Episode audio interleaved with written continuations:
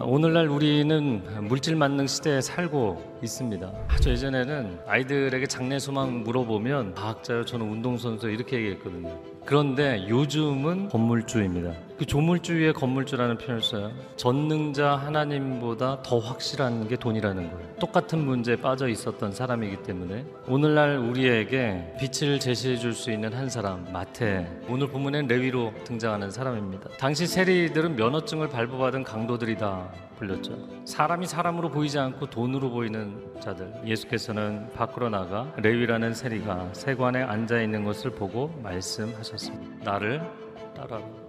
세리가 세관에 앉아 있는 걸 보셨다.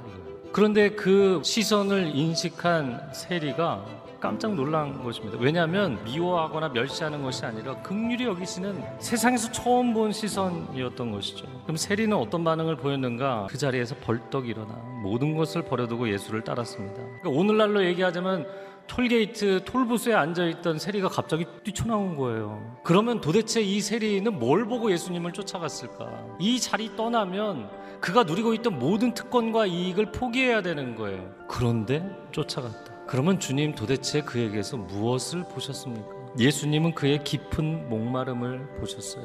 역설적인 것이죠. 가장 세속적인 사람이 가장 거룩에 대한 갈망이 큰 법입니다. 레위야말로 응급 환자라는 것을 아신 것이죠. 세상은 이들을 향해 손가락질하지만 주님은 아니었어요. 너무나 다급하게 달려오셔서 영혼의 박동이 멈추는 그에게 심폐소생술을 행하신 줄로 믿습니다. 그러나 많은 사람들이 이야기할 수 있죠. 거룩하게 살기 위해서 몸부림치는 사람들이 많은데 왜 꼭 이 사람을 건지셔야 했나요? 잠언 8장 17절 말씀에 나를 간절히 찾는 자가 나를 만날 것이다. 사람들은 당신의 직종, 당신의 지위, 당신의 명성을 보겠지만 예수님은 절박함과 간절함을 보신다는 거예요. 오늘날도 동일합니다. 예수님은 마태 포지션에 있는 절박한 영혼들을 느긋한 영혼들보다 훨씬 선호하세요. 길거리 뒷골목을 서성이고 있을지라도 절박한 마태와 같은 한 영혼을 주님은 선호하신다는 거예요. 너희는 저들이 다 죄인으로 보일지 모르지만 내 눈에는 존귀한 하나님의 형상들이다. 사람들은요, 여러분의 현재 스코어로 모든 것을 판단합니다. 그러나 하나님은 절대로 그러지 않으세요.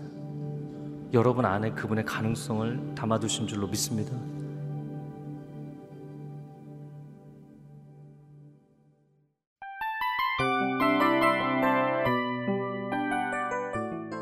이 프로그램은 청취자 여러분의 소중한 후원으로 제작됩니다.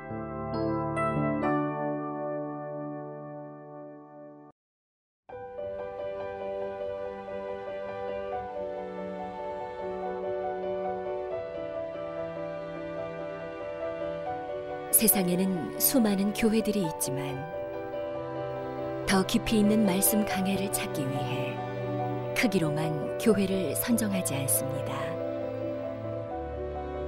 보다 좋은 영적 콘텐츠를 더 많이 나누기 위해 방송비를 받지 않습니다.